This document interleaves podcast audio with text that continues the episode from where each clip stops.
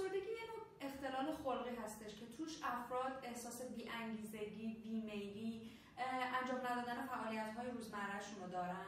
و بعضی وقتها خب علائمی از استراب ناامیدی عدم تمرکز و خیلی جالبه که یه طیفی هم هستن که خیلی بی اشتها میشن این به سمت بی اشتهایی سری میرن به سمت پر اشتهایی سری هستن که میرن به سمت خواب زیاد یا خواب کم. اینا علائمی از افسردگی هستش ولی چیزی که الان برامون مهمه. می‌خوایم بیایم افسردگی اساسی رو و یا افسردگی عمده رو از اختلال انتباق جداش بکنیم.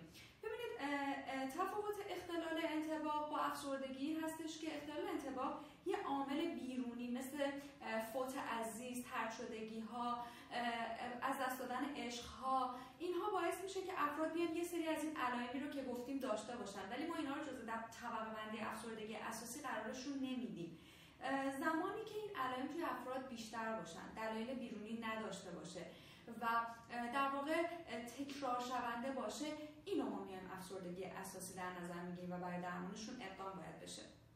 چیزی که اینجا ما می‌تونیم به تحت عنوان درمان استفاده کنیم یه عامل یه درمانی است به اسم درمان روان درمانی فعالسازی رفتاری. ما توی فعالسازی رفتاری میگیم که در واقع محیط آزارنده باعث این میشه که افراد بیان افرادی که مهارت ندارن بیان و خلقشون بیاد پایین. و این خلق پایین باعث میشه رفتارهای اجتنابی انجام بدن. یعنی فعالیت نکنن توی ارتباطات نباشن توی جامعه نرن.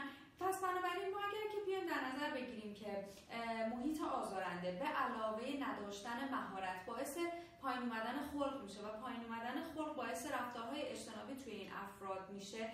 ما برای اینکه بیایم افسردگی رو درمان کنیم میایم این چرخه رو تغییر میدیم. یعنی میایم به افراد مهارت یاد میدیم که چجوری بیان این محیط رو برای خودشون بهبود ببخشن مهارت های حل مسئله هستش و مهارت های مختلف بیان و یاد بگیرن که از رفتارهای اجتنابی چجوری جلوگیری کنن و چجوری بتونن بیشتر در ارتباطات باشن و اینجوری ما افسردگی رو می‌تونیم که درمان کنیم. ممنون.